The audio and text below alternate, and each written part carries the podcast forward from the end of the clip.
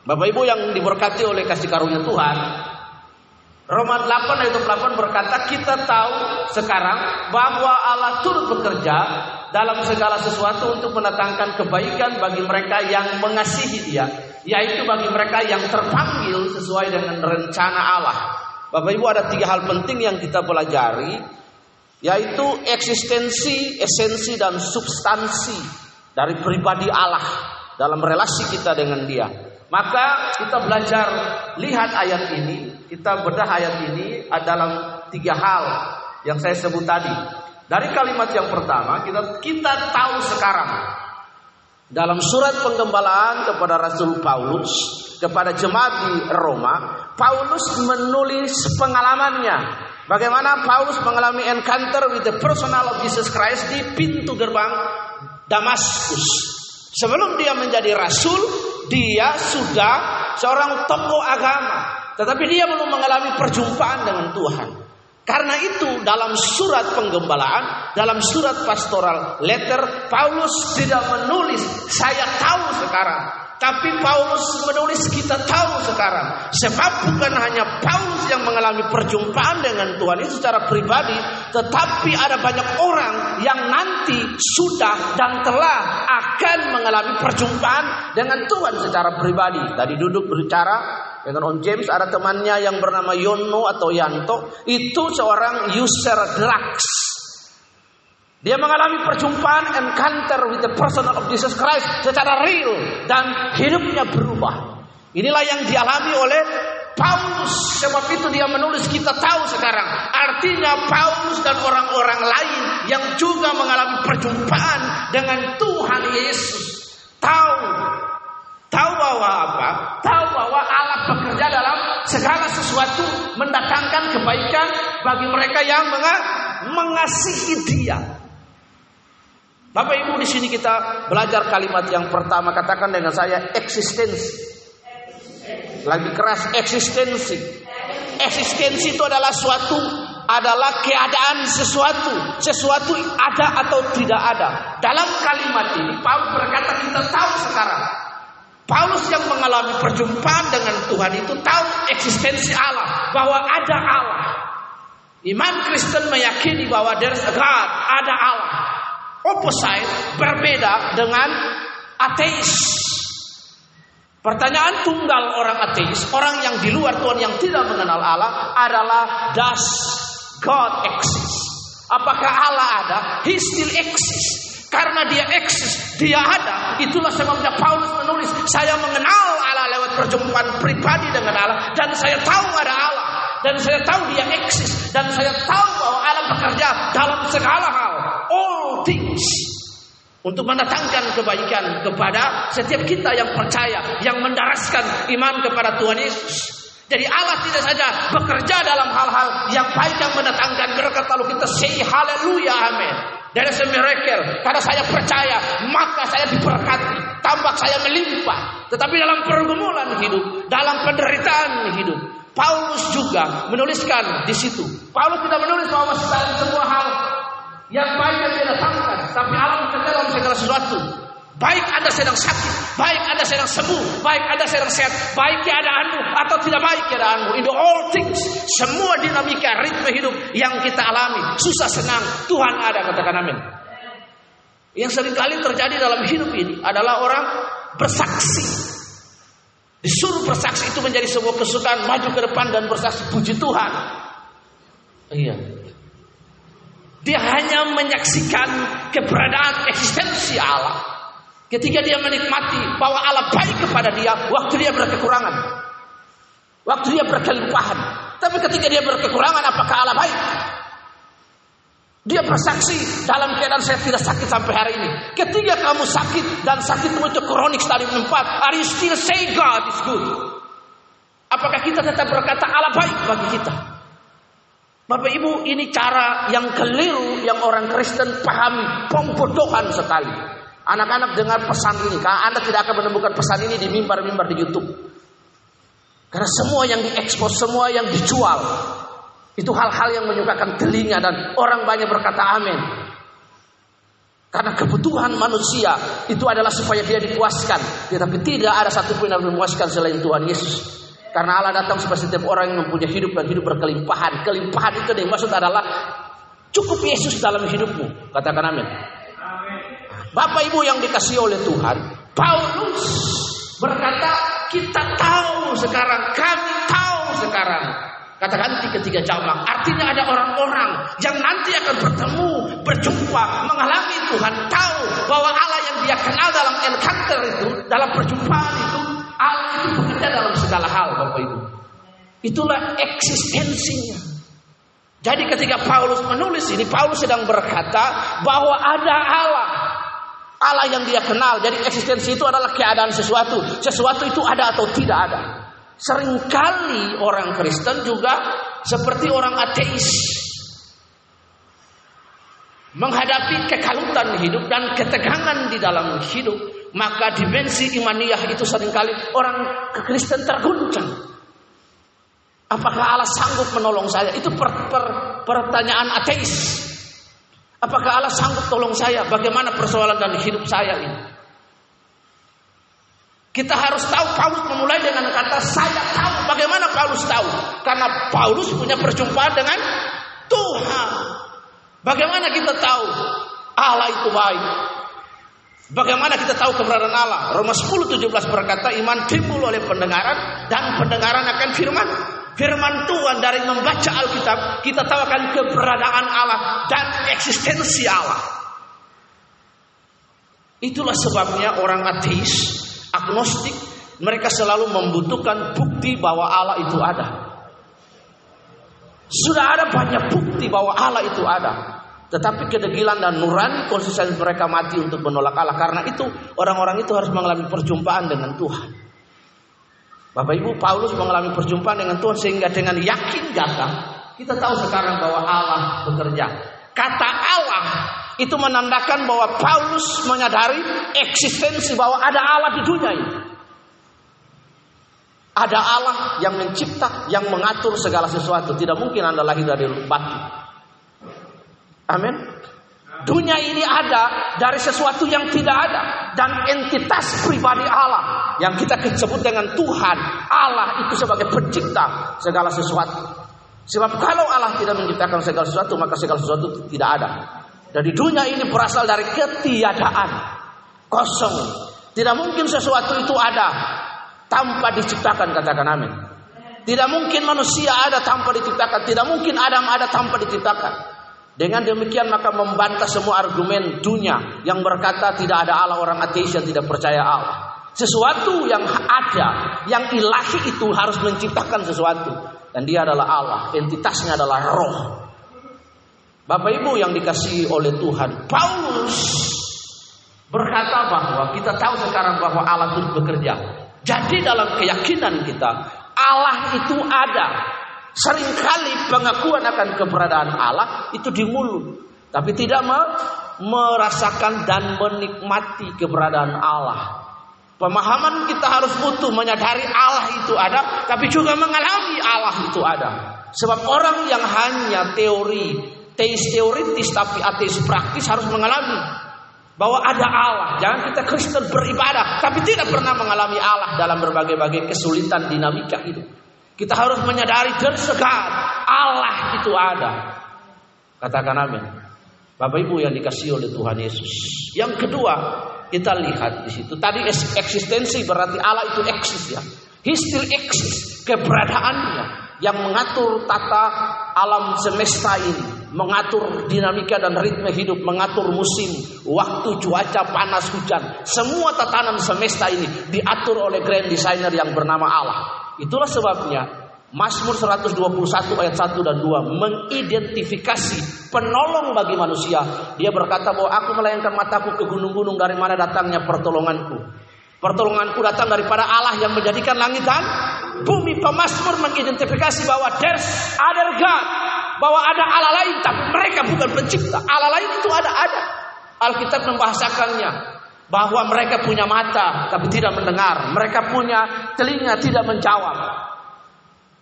Allah yang kamu sembah dari kayu dan batu. Tetapi Allah yang kami sembah adalah the real God. Pencipta langit dan bumi ini. Bapak Ibu yang dirahmati oleh kasih karunia. Betapa berbahagia dan bangganya kita sebagai orang asing yang dicangkokkan kepada kebenaran. Kepada pohon saitun akibat kedegilan mereka itu. Dan kita mengalami perjumpaan dengan Tuhan. Bapak Ibu yang dirahmati, yang kedua adalah esensi. Esensi adalah keadaan sesuatu. Keadaan sesuatu, keapaan sesuatu maksudnya bisa sehingga bisa dibedakan antara sesuatu dengan yang lain. Jadi es, esensi itu keadaan keapaan sesuatu. Artinya Allah. Bapak Ibu yang dirahmati oleh kasih karunia. Esensi keapaan sesuatu sehingga bisa dibedakan. Artinya Allah yang saudara sembah dan saya bisa dibedakan dengan Allah yang lain. Substansinya Bapak Ibu lihat di sini, hal yang mendasar dari pribadi Allah yang esensi yang eksistensi itu adalah dia bekerja dalam segala sesuatu untuk mendatangkan kebaikan bagi mereka yang mengasihi dia itu substansi Allah. Sebab Alkitab berkata dalam Injil Yesus berkata bahwa Allahku Bapakku bekerja sampai hari ini. Substansinya Allah itu seorang workers dalam bahasa manusia. Kita menjelaskan mendeskripsikan Allah Bapak Ibu. Allah ketika berbicara dengan manusia juga dia pakai bahasa yang disebut antropomorfisme supaya manusia itu ngerti karena dia nggak pakai bahasa malaikat, bahasa planet, apalagi bahasa roh. Allah dalam berrelasi dengan manusia pakai bahasa manusia, dia nggak pakai bahasa roh. Ada banyak orang mimpin pujian pakai bahasa roh tapi dia nggak bisa terjemahkan. Orang di bawah itu dulu nggak tahu. Pakai bahasa akal budi saja supaya orang tahu. Bahasa Indonesia saja supaya orang tahu. Bahasa Inggris banyak orang sudah tahu juga. Jadi ini yang Tuhan mau Bapak Ibu yang dikasih oleh Tuhan Allah bekerja sampai hari ini memelihara tatanan yang diciptakan, memelihara alur kehidupan, ritme hidup manusia. Mari kita lihat Bapak Ibu dalam relasi Allah dengan manusia. Kita melihat yang pertama contoh Israel. Bapak Ibu saya tidak menjelaskan secara detail anak-anak dari tetapi perhatikan bagaimana mujizat itu terjadi di Mesir. Yang pertama eksistensi. Ada dua eksistensi antara the real God, Allah yang Israel sembah, Allah Abraham, Ishak dan Yakub. Itu dengan Allah-Allah yang lain.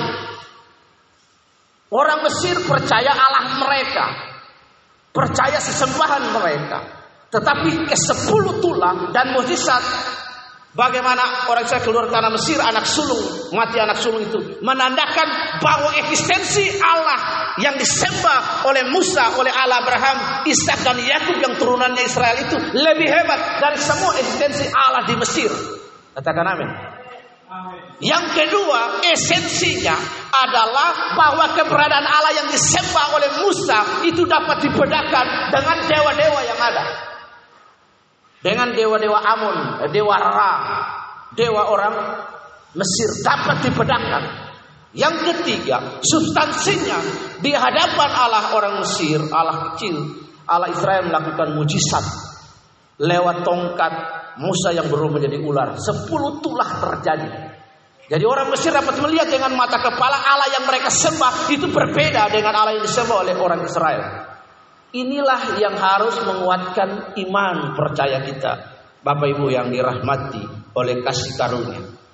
Mari kita lihat Mazmur 121 memberikan jawaban memberikan jawaban yang jelas sekali bagi kita. Aku melayangkan mataku ke gunung-gunung. Dari manakah akan datang pertolonganku? Pertolonganku datang dari Tuhan yang menjadikan langit dan bumi. Ada banyak penolong yang bisa dijadikan God, jadikan Allah. Tetapi hanya identitas eksistensi, esensi, substansi Allah yang nyata, yaitu pencipta. Ada banyak Allah. Orang yang butuh uang, dia pergi ke Gunung Kawi, pesugihan, Allahnya dia itu ada di sana. Untuk setan-setan dan Gunung Kawi. Contoh sederhana, orang yang butuh uang, dia akan mengajukan kredit karena Allahnya dia itu bank. Dan lain sebagainya, Bapak Ibu perhatikan. Ini contoh supaya kita paham. Segala sesuatu, perhatikan di situ. Tetapi Mazmur 121 menjelaskan bahwa penolong Israel, penolong adalah Allah penciptanya. Jadi dia bisa dibedakan dari orang lain karena manusia suka menjadikan hal-hal yang lain itu Tuhan dalam hidupnya. Karena itu ada pembeda. Tuhan-Tuhan yang lain mereka bukan pencipta, tapi penolong kita adalah pen pencipta sudah jelas statutanya Allah kita. Statusnya Allah kita adalah pencipta. Aku melayangkan mata ke gunung-gunung dari manakah datang pertolongan. Pencipta kita adalah Allah. Kita tinggal di tengah-tengah pulau ini. Kita tahu mayoritas pulau ini. Tapi Allah yang saudara dan saya sembah itu berbeda katakan amin. Ketika ada orang yang berkata, "Oh, Tuhan kita sama." Mohon maaf, Tuhan kita tidak sama. Itu harus tegas. Secara eksistensi, esensi dan substansi berbeda jauh sekali. Bapak Ibu yang dirahmati oleh kasih karunia. Itulah sebabnya dikatakan Allah bekerja dalam segala hal untuk mendatangkan kebaikan bagi setiap kita. Kata segala hal all the things Bapak Ibu lihat. Kalau kita membaca 1 Korintus 10 ayat 13, Alkitab berkata, pencobaan-pencobaan yang kamu alami itu adalah pencobaan bi biasa yang tidak melampaui kekuatanmu. Ketika kamu dicobai Allah akan memberikan jalan keluar. Artinya dalam segala kondisi kita kenal istilah blessing in disguise Bapak Ibu. Bagi seseorang ketika dia mengalami penderitaan bagi orang lain sepertinya itu malah petaka. Bapak Ibu perhatikan kisah Ayub ketika Ayub dicobai bagi Bildad, Teman dan Sofar teman-temannya Ayub itu sebuah malapetaka karena dalam satu hari tiga anak perempuan cantik-cantik mati, tujuh anak laki-laki mati, semua harta kekayaannya ludes. Bagi orang lain itu malapetaka, tetapi bagi Allah itu adalah keba kebaikan. Turut kerja Allah campur tangan dalam peristiwa Ayub. Siapa bilang Allah mencelakakan Ayub? Itu pikiran yang picik Bapak Ibu. Saya kasih sebuah cerita yang luar biasa. Suatu saat seorang yang bernama Thomas Alva Edison. Dia adalah seorang pemegang ribuan hak paten di seluruh dunia. Dalam sebuah cerita autobiografi yang dituturkan oleh seorang penulis, saya lupa. Ketiga, laboratorium Einstein itu adalah laboratorium yang utama di Amerika menjadi rujukan buat semua peneliti research di sana. Itu mereka meneliti di situ. Ketiga, laboratorium yang terkenal di Amerika itu karena kebiasaan akademik orang Amerika, dana ratusan triliun itu digelontorkan hanya untuk penelitian research karena itu Amerika sangat terkenal. Ketiga laboratorium itu terbakar, maka dia memanggil istrinya dan dia berkata, Mari kita lihat peristiwa kebakaran di Amerika Serikat yang terbesar sepanjang sejarah. Karena kamu tidak pernah akan melihat peristiwa kebakaran ini. Albert Einstein, Thomas Alva Edison tidak bersungut-sungut. Tapi dia mengajak istrinya untuk melihat kebakaran laboratorium. Dan dia dengan senyum berkata, setelah itu dia bangun yang lebih besar. Dan ada banyak hak paten yang dia temukan. Jadi itu bukan sebuah bencana. Berarti Allah bekerja dalam segala hal. Kalimat ini ditulis oleh Paulus tidak berkata Allah bekerja ketika engkau mengalami hal-hal yang baik. Ketika engkau diberkati mobil. Ketika engkau melimpah dan lain sebagainya. Bapak Ibu perhatikan. Kesaksian banyak orang Kristen tidak sejalan dengan catatan Injil. Sebab Paulus dianiaya. Bapak Ibu hampir dibunuh diturun lewat pintu lewat tembok kota Yerusalem untuk dilarikan. Paulus karam dengan kapal, dipatok oleh ular, diancam lempar dengan batu. Paulus, Petrus mati kaki ke bawah, kepala ke atas. Thomas ditusuk dengan tombak di India. Andreas di Armenia dan lain sebagainya Bapak Ibu. Tidak ada catatan Injil menyatakan kesaksian kehidupan mereka. Bahkan sampai orang-orang Kristen hari ini Bapak Ibu. Kalaupun Anda diberkati itu hanya sebagian kecil. Dan itu tidak menjadi tanda bahwa engkau mengasihi Allah dengan sungguh-sungguh. Kalau Allah tidak menolong dan memberkati engkau, apakah engkau masih setia? Bapak Ibu, catatan dalam kitab Daniel pasal 3 ayat 17. Daniel pasal 3, 17 dan 18. Ketika mereka dibuang ke dalam perapian untuk menyembah patung buatan Raja Nebukadnezar, apa kata Daniel, Sadrak, Mesal dan Abednego atau Hananya, Misael dan Asaria? Kami tidak pernah akan menyembah patung Tuhan Kuraja. Sekalipun Tuhan menolong kami dan Tuhan tidak menolong. Tuhan, Tuhan menolong kami dan kalaupun dia tidak menolong kami, kami tetap beribadah kepada dia. Katakan amin. Itulah yang menjadi keyakinan seorang Elroy Sipahelut dan dia berdoa kepada Tuhan. Tuhan menolong panti asuhan ini tidak menolong, tidak memberkati, tidak kirim sponsor. Saya tetap beribadah kepada Tuhan. Ini yang penting Bapak Ibu. Sebab Roma 8 ayat 35 berkata bahwa pedang marah bahaya, penyakit, maut, kelaparan, ketelanjangan tidak pernah memisahkan kita dari kasih Kristus. Keselamatan yang Anda dan saya terima itu lebih dari semua pencapaian dunia. Ini yang penting Bapak Ibu. Sehingga apa? Manusia Bapak Ibu perhatikan salah satu unsur unsur antroposarkos manusia daging itu adalah dipuaskan daging ini. Ada sebuah catatan yang bagus dari seorang Daniel Alexander. Prinsipnya adalah dia ingin mematikan si aku. Aku itu manusia daging. Ketika ada keinginan untuk membeli barang yang dia suka yang mewah, dia tidak pernah membeli. Tapi ketika keinginan itu tidak ada, dia beli. Karena itu sesuai kebutuhan. Karena keinginan daging, kebutuhan daging. Amin. Alkitab berkata, mengapakah engkau melanjakan sesuatu yang bukan roh? Bukan roti. Bapak Ibu perhatikan. Ibrani pasal yang kedua ayat yang ke-8. Itu menjelaskan tentang pencobaan Yakobus 1 ayat 2 dan 4. Jika engkau jatuh ke dalam berbagai-bagai proses kehidupan, hitunglah anggaplah sebagai sebuah kebahagiaan. Anggaplah sebagai sebuah kebahagiaan artinya berbahagialah jika engkau diizinkan Allah proses karena dari ketekunan itu menghasilkan tahan uji, tahan uji menghasilkan kesempurnaan iman. Jadi sebenarnya ritme kehidupan Kristen itu proses to proses. Dari satu proses kepada proses yang lain. Tapi kita berhenti kepada satu proses. Ketika itu menyakiti sarkos kita, daging kita. Dan itu sangat tidak menyenangkan, katakan Nabi. Karena yang kita mau Tuhan berkati saya. Tapi jangan bentuk keinginan memerubah daging saya. Tuhan tidak sangat tidak enak. Dan orang banyak orang keren tidak sampai kepada tahap dagingnya itu dibakar habis. Tuhan saya mau diberkati tapi saya tidak mau daging saya. Saya tidak mau kedagingan saya, kemalasan saya, ya, kemarahan saya, kedengkian saya, amarah saya, dendam saya, kebodohan saya. Nah ini Bapak Ibu perhatikan. Ini yang kita berjuang dengan hal-hal seperti ini. Itulah sebabnya Roma 12 berkata berubahlah oleh pembaharuan budi. Perhatikan kata budi, akal budi, pikiran, karakter, kelakuan.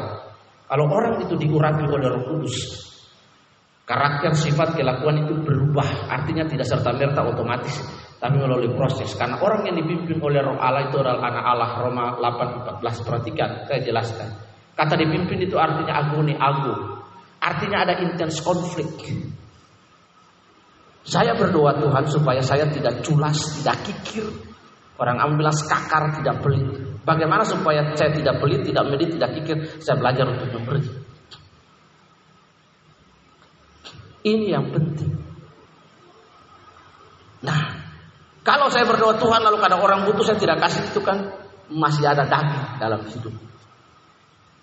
Jadi ketika ada intens konflik, daging mau melakukan sesuatu yang menurut daging, tapi roh juga mau melakukan. Kalau kita menurut kepada roh, maka daging perlahan akan mati. Nah itu maksudnya orang yang dipimpin oleh roh Allah. Jadi dia harus melewati intens konflik. Tidak mungkin ujuk-ujuk dipimpin oleh roh Allah, tidak mungkin. Ketika kita baptis lahir baru, jangan percaya bahwa lahir baptis sehabis baptis selam lahir baru lalu Anda sempurna. Anda masih manusia, Anda masih bisa buat dosa. Baptis itu cuma tanda Anda menerima Tuhan sebagai Tuhan dan Juru Selamat. Prosesnya Anda berjuang setiap hari. Karena itu bilang saya warga, warga kerajaan surga. Anda belum jadi warga kerajaan surga. Tandanya Anda percaya menerima Tuhan sebagai Tuhan dan Juru Selamat. Tetapi mau jadi warga kerajaan surga, Anda jadi anak jadi anak nah, baru setelah itu jadi jadi pemercaya dulu jadi pemercaya jadi pelayan baru sampai sampai jadi anak baru terakhir jadi mempelai oh, saya sudah baptis lalu anggap baptis itu sempurna karena semua dosa dikuburkan anda percaya Yesus dosa anda perbuatan anda itu diampuni oleh Tuhan tapi proses yang anda jalani setiap hari ada orang yang habis baptis murtad lagi itu kembali ke muntah jadi baptis itu bukan sebuah legalitas supaya oh saya sudah sempurna. Nah. Tanda orang lahir baru dia dibaptis. Dia dibaptis. Itu cuma tanda. Jadi jangan gaya kita. Ya sudah lahir baru saya sempurna enggak. Justru banyak orang Kristen hidup dalam fase. Bapak Ibu mari kita lihat ayat ini dengan baik. Tuhan bekerja dalam segala sesuatu. Ada tiga jenis kata waktu dijelaskan dengan baik oleh Pak Erastus Abdono. Pertama, waktu itu hora, menit, jam, detik, waktu, hari, minggu, bulan, tahun, year, century. Setelah itu tidak ada lagi. Yang ada kai alpha to omega, dari yang lestari kepada lestari, yang abadi kepada abadi, eternal to eternal. Itu waktu. Waktu yang kedua, waktu. Itu urutan waktu. Waktu yang kedua kita sebut kronos. Katakan kronos. Kata kronos ini lebih kepada hal-hal yang negatif. Orang dibunuh, pertanyaannya kronologisnya gimana? Orang ditabrak kronologis gimana? Orang dirampok kronologisnya gimana? Orang ditikam Kata kronologis itu lebih merujuk kepada hal-hal negatif dalam rentan waktu kehidupan manusia. Yang berikut kairos, gas momentum. Pengertian aja begini tadi, hora, kronos, kairos. Selama detik, waktu kita hidup ini dalam detik, menit, jam, waktu. Hari minggu. Supaya kronos itu tidak terjadi dalam kehidupan kita hal negatif, maka perlu ada gas momentum dalam hidup manusia. Maka ketika terjadi penusukan, terjadi pembunuhan, terjadi perampokan. Pertanyaannya apakah Allah turut bekerja dalam segala hal untuk kebaikan bagi kita? Kita sudah tahu bahwa Allah bekerja dalam segala hal. Sekalipun kamu dirampok. Sekalipun seorang diperkosa. Seorang Kristen. Pertanyaannya orang akan bilang, kan Allah turut bekerja dalam segala hal. Tapi saya bisa mengalami kejadian ini. Perhatikan saya jelaskan satu perumpamaan. Waktu orang sakit itu datang membawa kepada Yesus, mereka bertanya, orang ini yang berdosa atau orang tuanya yang berdosa? Tuhan menjawab bukan orang tuanya yang berdosa ataupun dia. Tapi lewat peristiwa itu kemuliaan Tuhan terjadi katakan amin. Bapak Ibu yang dirahmati oleh kasih karunia Tuhan. Apa pun yang terjadi dalam situasi-situasi yang kita alami, itu ada Tuhan di dalamnya. Amin. Tapi jangan kita berbuat kebo kebodohan di situ. Karena itu kita harus jadi pintar. Nurani kita harus benar-benar dibaharui oleh kasih karunia Allah. Pikiran kita dituntun oleh hikmat. Ini yang perlu kita pahami. Sehingga satu keberadaan Allah, eksistensi Allah, esensi Allah dan substansi Allah yang bekerja sebagai seorang seorang yang pembuat mujizat, seorang yang bekerja sampai pencipta langit bumi dan segala yang mengatur alam semesta ini still work until now for us. Itunya di situ, Bapak Ibu. Jadi Tuhan bekerja sekalipun kematian-kematian, kedukaan yang kita alami, apakah itu Allah bekerja? Allah bekerja. Mari kita buka sama-sama Pengkhotbah pasal 3 ayat 15 sebagai penutup dari khotbah ini. Khotbah 3 ayat 15. Tolong buka. Ya. Naik lagi. Ada yang ada kata ada waktu. Naik terus naik. Nah. Bukan naik ke atas. Terus. Terus.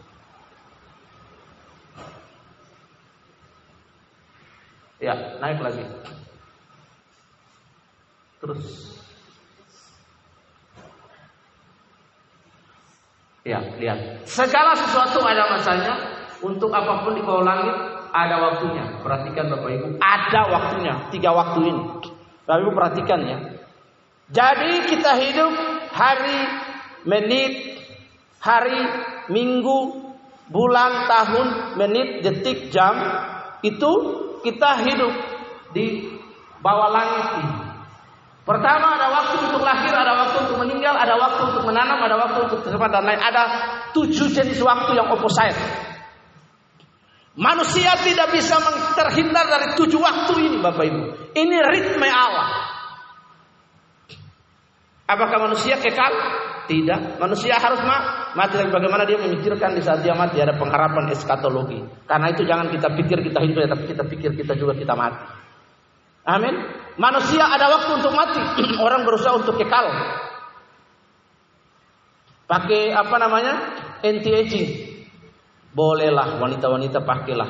Tapi kadang-kadang saya suka lihat Sebenarnya penuaan dini itu diterima dengan sebuah keikhlasan damai dengan diri sendiri. Buat saya, rambut putih, nanti nanti kantong mata saya tebal, saya harus menerima dan berdamai dengan keadaan bahwa ketika manusia jatuh ke dalam dosa dia diciptakan tidak abadi. Katakan amin. Ada orang, maaf ya ibu-ibu, maaf ya ladies, maaf ya anak, -anak perempuan, ada orang yang diciptakan yang pakai akhirnya karena sudah penuaan diri dia menolak penuaan diri dengan berbagai cara kosmetik, Maaf akhirnya dia mukanya putih tapi batang lehernya hitam, tangannya keriput. Mukanya putih sampai di sini putih. Ya, di berusaha cantik posisi di batang lehernya ke bawah hitam. Tangannya ini keriput, tidak bisa ditipu dan ditolak dengan anti aging.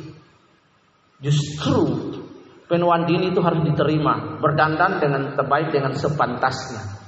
Di situ itu yang menjadi the woman of God di situ. Alkitab menganjurkan wanita-wanita yang lebih dewasa yang tua berdandanlah dengan sepantasnya sebagaimana seperti untuk Kristus. Bukan enggak, bukan tidak boleh pakai kosmetik, boleh pakai. Tetapi jangan sampai ada upaya untuk suntik botox di sini, suntik darah di sini, suntik plasenta di muka. Akhirnya muka sudah tidak berbentuk lagi di situ. Alisnya yang sudah Tuhan bilang simetris. Nenek moyang kau punya salon di mana pun, entah salon apa pun. Tidak bisa buat lu punya alis simetris. Amin. Akhirnya cukur. Lalu kadang seperti tato. Tidak ada yang detail sehebat seperti Tuhan yang kita jadi kok alis sudah begini, alis sudah begini. Amin. Iya. Istri saya suatu saat berkata, Papa saya sudah tua, saya tidak kelihatan cantik. Haleluya. You tetap cantik bagi saya. Demi nyai ku bersumpah aku rela korban harta Demi nyai narik mas Haleluya.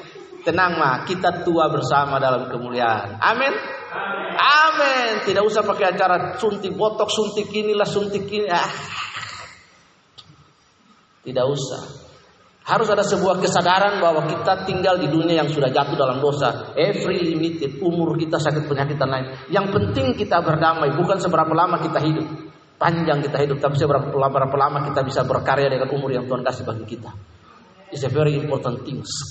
Karena seluruh pencapaian manusia, satu-satunya kesuksesan manusia, perhatikan yang harus dicapai adalah bagaimana dia ber, melakukan kehendak Allah dalam hidup ini.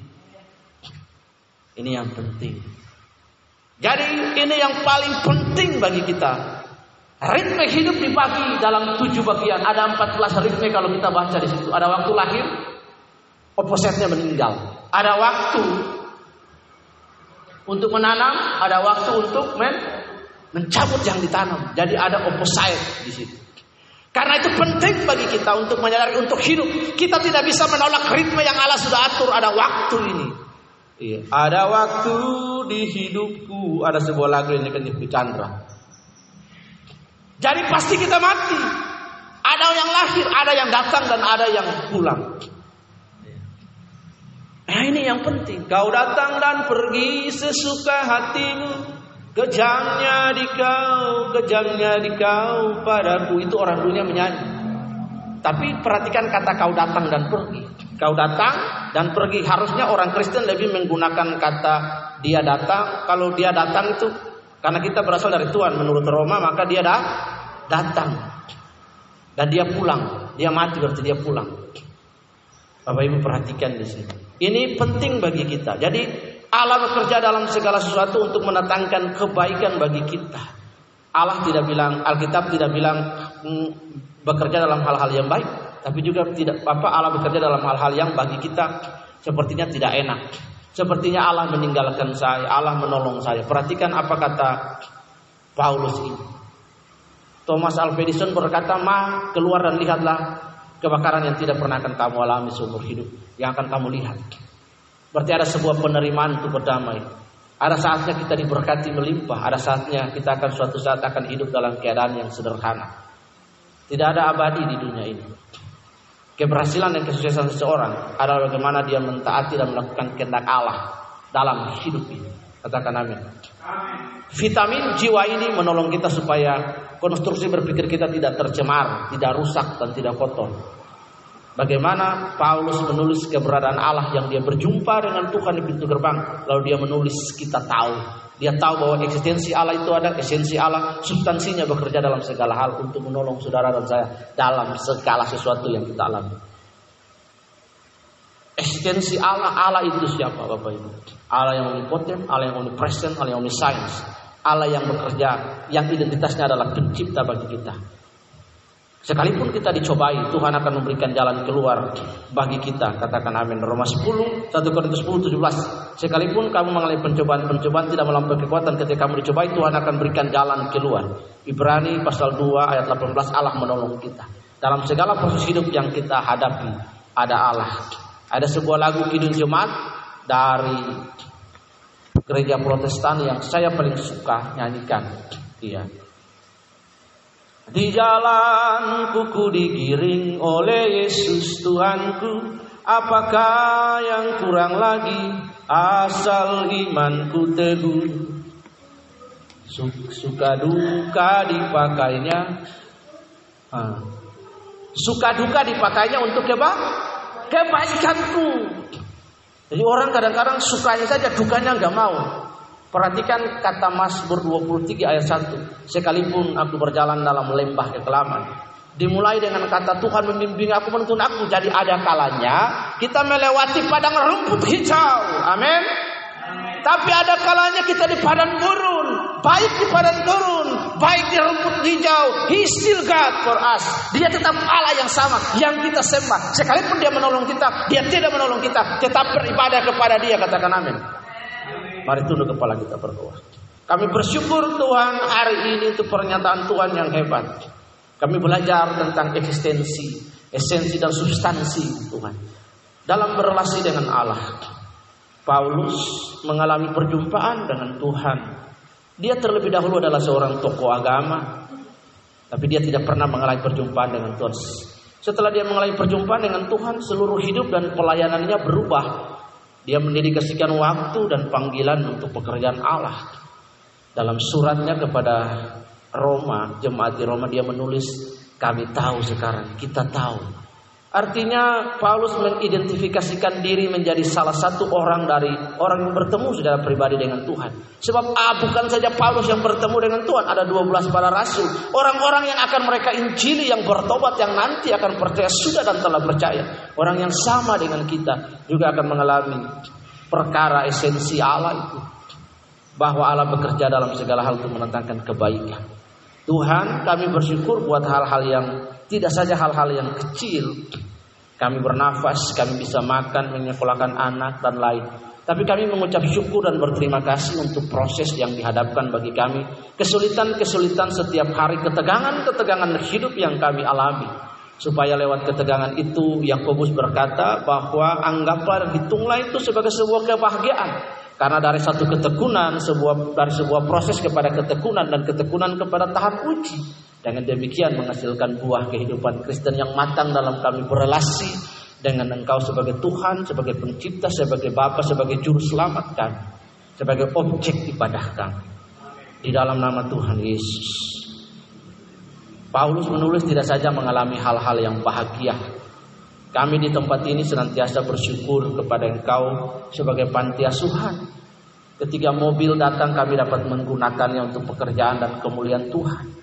Ketika mobil tidak ada, kami tetap menggunakan motor, tidak ada persungutan. Kami berbahagia, bersyukur Tuhan. Itu menyadarkan kami bahwa segala sesuatu fana. Kami bisa saja kehilangan harta kapan pun.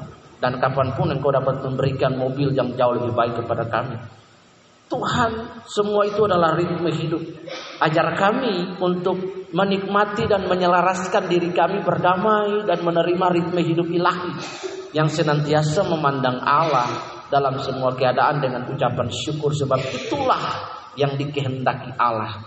Bersyukur dalam segala hal. Kami tidak mau bersungut-sungut apalagi khawatir karena khawatir akan mengalihkan perhatian kami dari seluruh rahmat dan cinta kebaikan Tuhan Allah yang sudah kami lalui bahkan sampai detik hari ini kami bernafas. Terima kasih banyak Tuhan. Tuhan Yesus, kami berdoa dan bersyukur biarlah firman ini menolong kami dalam hari-hari hidup ke depan, satu minggu ke depannya akan kami lewati sebelum nanti kami juga kembali berkumpul di tempat ini. Ingatkan kami bahwa Engkau Allah, esensimu bahwa Engkau ada Tuhan. Bahkan di saat-saat kami mengalami kesulitan hidup, kami sadar atau tidak sadar, Engkau ada bagi kami, Tuhan. Dan Engkau tidak pernah meninggalkan kami. Tolong kami dalam setiap pergumulan hidup yang akan kami hadapi pada Senin besok sampai Sabtu minggu besok kami ketemu. Ada ketegangan-ketegangan hidup yang kami alami.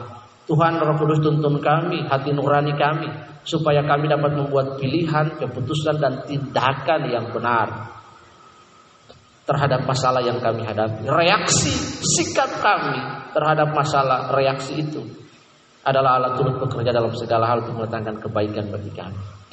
Di dalam nama Tuhan dengan demikian maka semua proses hidup yang kami hadapi bermuara kepada kami berubah untuk semakin menjadi sama dengan Engkau dalam karakter dan sifat. Terima kasih Tuhan. Kami bersyukur Bapak pergumulan-pergumulan jemaatmu yang tidak terkatakan, mungkin yang tidak terutarakan, bahkan yang tidak sempat mereka sampaikan kepada gembala, kepada pendeta, karena malu, karena takut, karena sungkan dan lain. Tuhanlah saja yang menjawab pergumulan-pergumulan mereka sesuai kebutuhan mereka pada waktu dan tempat. Tuhan akan lakukan mujizat itu bagi mereka. Tuhan tolong mereka Kebutuhan-kebutuhan mereka lah yang engkau penuhi, bukan keinginan mereka Tuhan. Hajar mereka dan bawa mereka supaya mereka tetap di trek dan jalan. Karena engkau sebagai gembala tuntun mereka Tuhan. Lewat berbagai situasi dan kondisi sehingga mencelikan mata rohani mereka.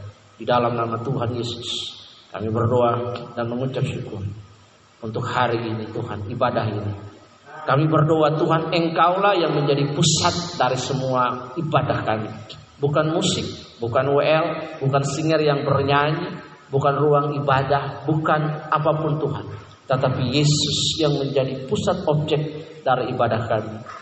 Gedung, ruangan, kursi, dan segala macam fasilitas yang ada hanya sebagai penunjang supaya kami bisa beribadah.